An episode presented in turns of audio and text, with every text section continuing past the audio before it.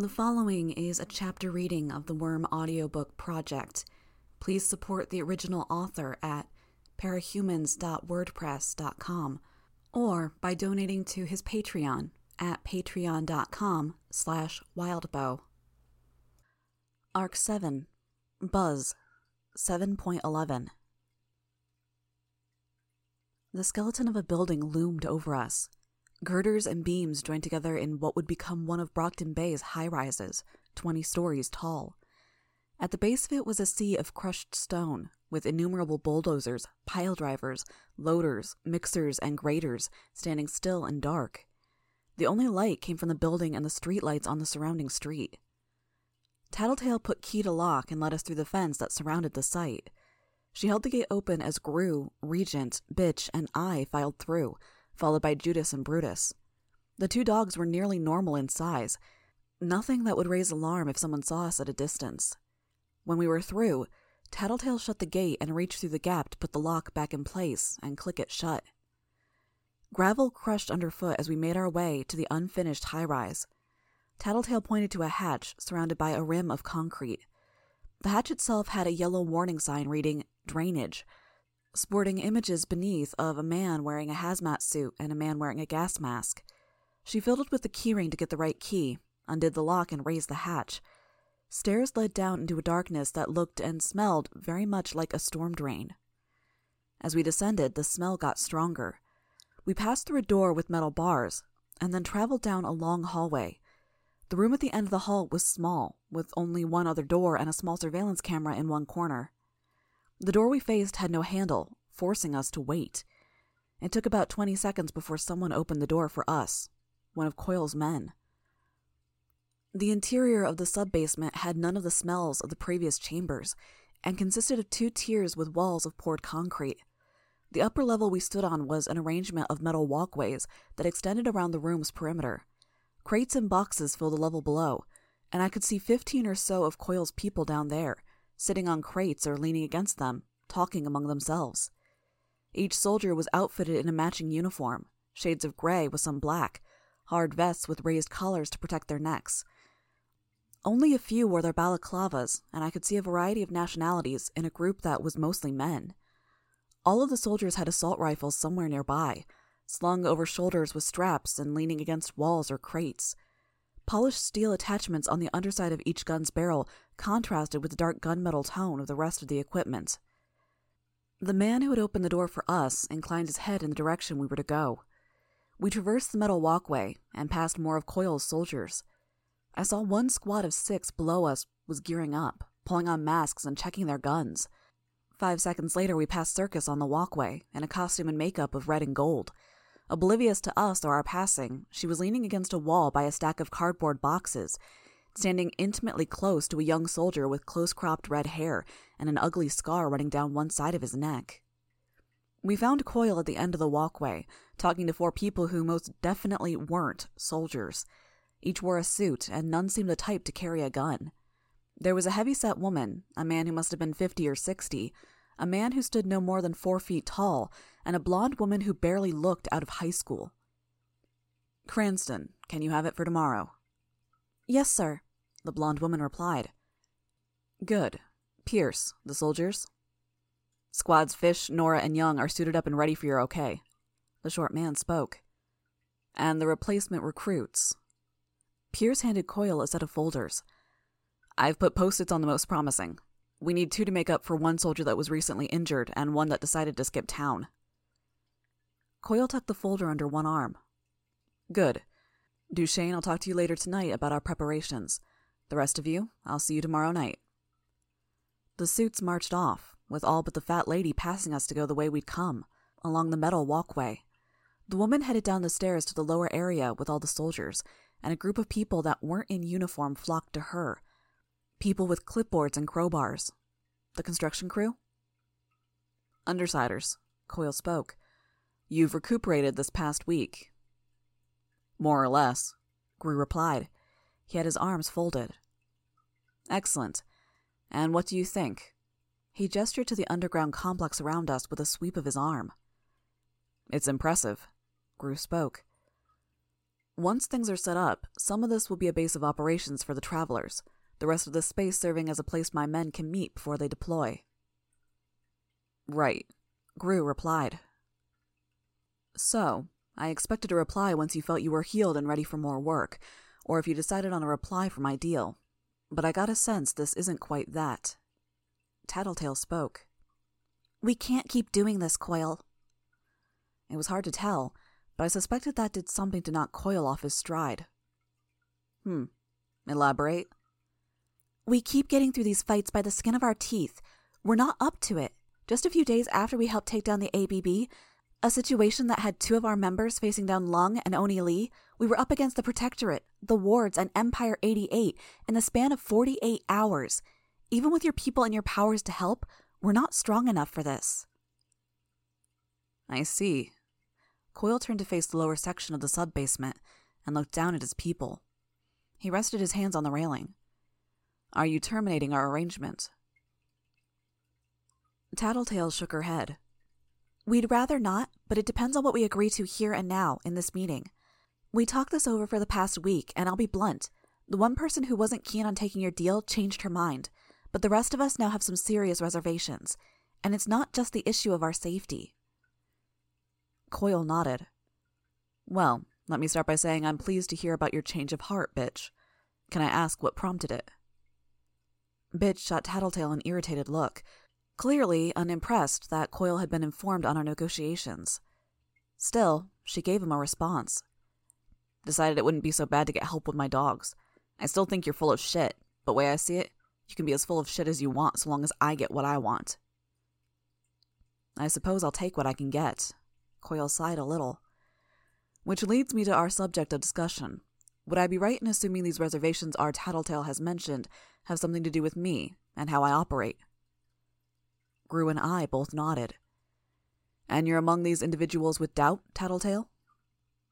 Sorry. I've worked with you for a while now. I know what you can do. I even like and respect you, what you're going for. But this last play of yours was fucked up on a lot of levels. Yes, Coil conceded, turning back toward us. You're right. Too heavy handed a maneuver. A tactical nuke where a rocket launcher might have sufficed, with undeserving parties suffering for being too close to the real targets. Us and the families of the members of Empire 88 that you outed. Coil nodded. So, the two main points we need to discuss are the apparent carelessness of my maneuver against Empire 88 and the risk your group has been facing in the field. That said, if these issues are addressed in a satisfactory manner, would I be right in thinking you are prepared to accept my deal?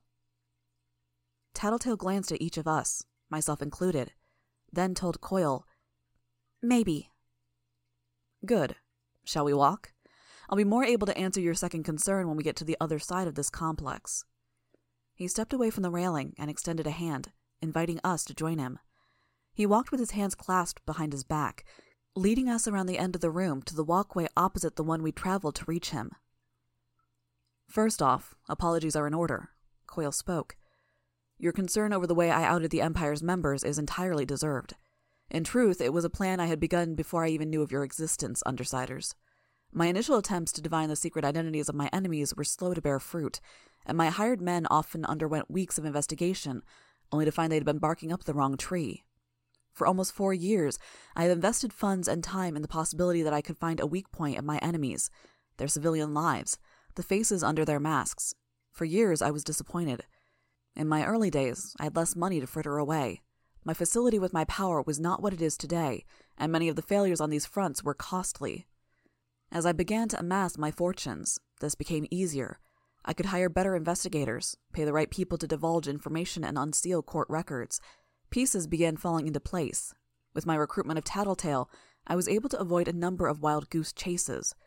It was still slow, and turnover rate of Empire 88 was frustrating, especially as I aimed to have a complete picture, with no member of Kaiser's empire left unmasked. My efforts with the local heroes were no better, if for different reasons. For some time, aside from regular payments and some direction, my attention was elsewhere. It was only two weeks ago that I was contacted by my investigators and told that I had what I wanted on Empire 88. To have it come together at that time, when the Empire was one of the sole barriers remaining before me, it seemed to be serendipity. I jumped on the opportunity. Grue spoke to Coil's back. And you forgot about us, what it might look like. Coil turned his head. Yes, I'll admit I'm not proud of my failure to see the bigger picture, and I assure you, it is not a mistake I'm prepared to make again. That's it? You say I'm sorry and we're just supposed to accept it? Regent spoke for the first time since we'd arrived. Coil stopped, and we were forced to stop, or we would have walked right into him. He spoke. If you accept my deal, I will undertake no plan of this scale without first consulting you, the travelers, and the independent villains that work for me. It is my hope that you would be able to inform me about any flaws or unintended consequences regarding my schemes. Grue unfolded his arms. I can't say for sure. Maybe. I spoke. I like the idea, but no offense, I'm not sure I trust you that far. And don't say that Tattletale would find out and tell us if you bent the rules and tried to slip something past us. She's not infallible. Sorry, Tattle. Tattletale shrugged at that. I'll leave you to think on the idea. Coil spoke. There's no action or gesture I can really take that would earn your trust in one fell swoop. All I can do is to work with you, giving you no more reason to distrust me. Sure, I replied, noncommittal. Now, that leaves us one final issue to remedy your worries for your safety. I wish to show you that you are in good hands, and I'm prepared to reveal one of my secret weapons. Coil came to a stop outside a door. A soldier stood nearby, smoking a cigarette. Fetch her, Coil ordered. The soldier nodded, squashed the cigarette against the wall, pocketed the butt, and went through the doorway. Coil walked over to the wall where the soldier had extinguished the cigarette and used his thumb to wipe the smudge on the wall away. He spoke to us. If I told you I knew where Kaiser was hiding out from the heroes alongside his bodyguards and perhaps a handful of his lieutenants, that I wanted you to defeat them in a nighttime ambush, this would be an example of the sort of situation you're concerned about facing. Yep, Tattletale replied. Even with your power. You have your worries, yes. Coil finished for her. Forgive me if I do not elaborate on the subject of my abilities, or give Tattletale permission to do so. We. Ah, here she is. The soldier came through the door with a girl in tow. Twelve years old or so, she had dark circles under her eyes and straight dark brown hair that was in need of a trim. She wore a white long sleeved shirt, white pajama bottoms, and white slippers. She didn't make eye contact with anyone, staring at the ground. Her right hand gripped her left elbow, and the fingers of her left hand drummed an inconsistent beat against her thigh. Coil bent down and pushed the hair away from the girl's face. She looked at him, then looked away. I need some numbers.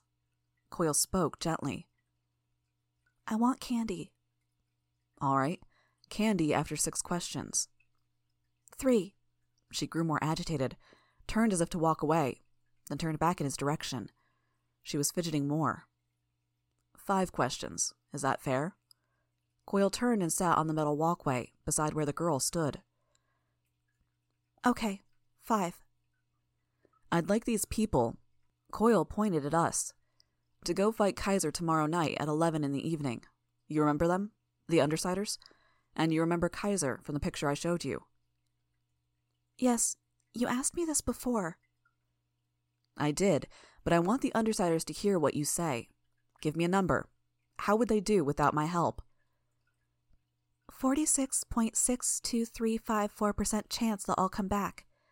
33.77901% chance only some come back. That's one question. Coil paused to let that sink in, then looked up at us.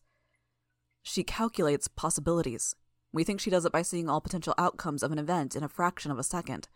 Her power categorizes these outcomes and helps her to figure out the chance that a given event will come to pass.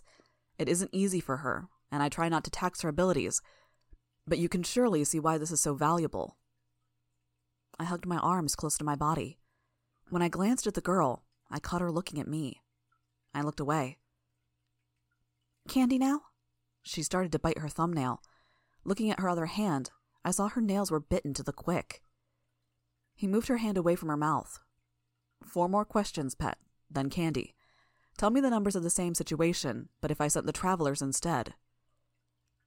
60.21009% chance they'll all come back. 44.1743% chance, but someone gets hurt or killed. Good girl. He turned to look at us. The travelers are powerful, so it stands to reason that their chances are higher, but I found that your group benefits more from a use of my power. Pet, tell me the numbers for the same scenario, for both the travelers and the undersiders, but let's say I was helping them in my usual manner. That's two questions. Two teams, two questions. No cheating. I get really bad headaches when I try to do too many numbers. Okay, answer those two, and there's one more before you get your candy. I just need to know the chances that the teams will come back intact. The girl nodded, a little too quickly and eagerly. Those people there have a 32.00583% chance to come back with nobody dead or seriously hurt, if you help them. The travelers have a 41 point. No, stop. Coil stopped her. That doesn't make any sense. You gave me different numbers before. Those numbers are lower than the ones they'd have if I didn't help. It's the numbers in my head. The numbers are wrong, Pet. She shook her head, raised her voice in a surprisingly sudden fit of anger. No, they're right. You just don't want to give me any candy. Coil put a hand on her shoulder. She pulled away, but he held her firm. He had to raise his voice to be heard over her squeals, and he shook her just a little to be sure she was listening.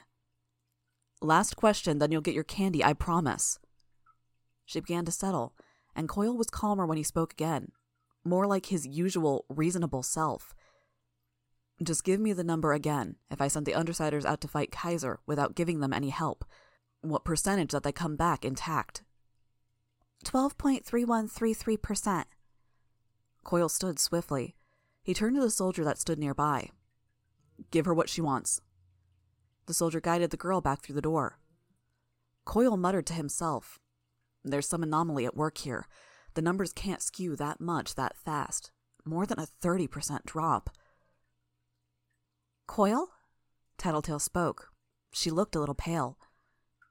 Tattletale, do you know why the numbers would change? Does your power tell you anything? She shook her head, started to speak, but was interrupted. Then go. He ordered her, ordered us. I will contact you later, and we will finish this conversation then. I. Please, he stressed the word. See yourselves out. The situation, whatever it is, demands my attention. Tattletale nodded. Together, we headed around the walkway to the door we'd come in. We were halfway up the stairs to the hatch when Regent commented, Well, that was surreal. Not the word I'd use to describe it. I replied, quiet. What's her deal? Is she like Labyrinth? Powers fucked with her head? I looked at the others, then turned to look at him. I couldn't help but let a little venom seep into my voice as I asked him, Are you dense? What? She said she got headaches. Coil said it was hard on her using her power. It's not a stretch of the imagination to think there's something going on mentally, especially seeing how she acted.